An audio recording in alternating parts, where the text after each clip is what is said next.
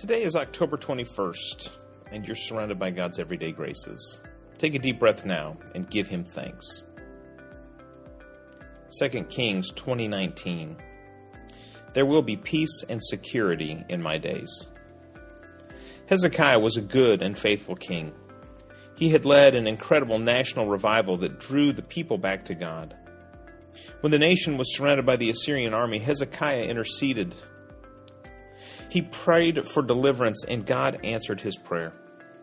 This miracle is recorded in 2 Kings 19, and it's also in a stone tablet from the Assyrians. King Sennacherib records that he had Hezekiah shut up like a bird in a cage, is what the text says, and then he went home. Except when it's not in Scripture, King Sennacherib doesn't explain why, only that he had a sure victory and left.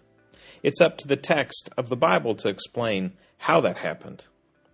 Now, this wasn't the only miracle that Hezekiah witnessed. He was deathly ill and prayed that God would give him more time. And God hears his prayer and promises 15 years of more life.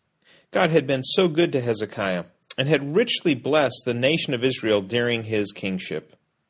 Hezekiah had amassed a lot of wealth during his time, and he was popular with the people. I think perhaps that this relative peace that it seems he enjoyed during the last decade, it, it makes me wonder if he'd become complacent. Now, I'm not sure, but it seems like an ideal setting for it. I don't know about you, but I'm prone to become complacent when things are going well. But if I'm facing a struggle, I lean into God. It's easier to coast when everything is looking good. And I wonder if Hezekiah was there in our reading today. Here we have envoys from Babylon coming to Israel, and Hezekiah proudly opens up every single door in his kingdom and shows them everything he has. I mean, this isn't a great plan to show a foreign nation all of your wealth, right? And the prophet Isaiah calls him out on it.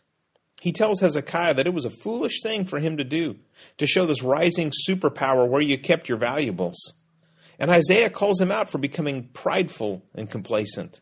He tells him that Babylon will come and take the wealth of the nation from Hezekiah's descendants. Hezekiah's response proves the point.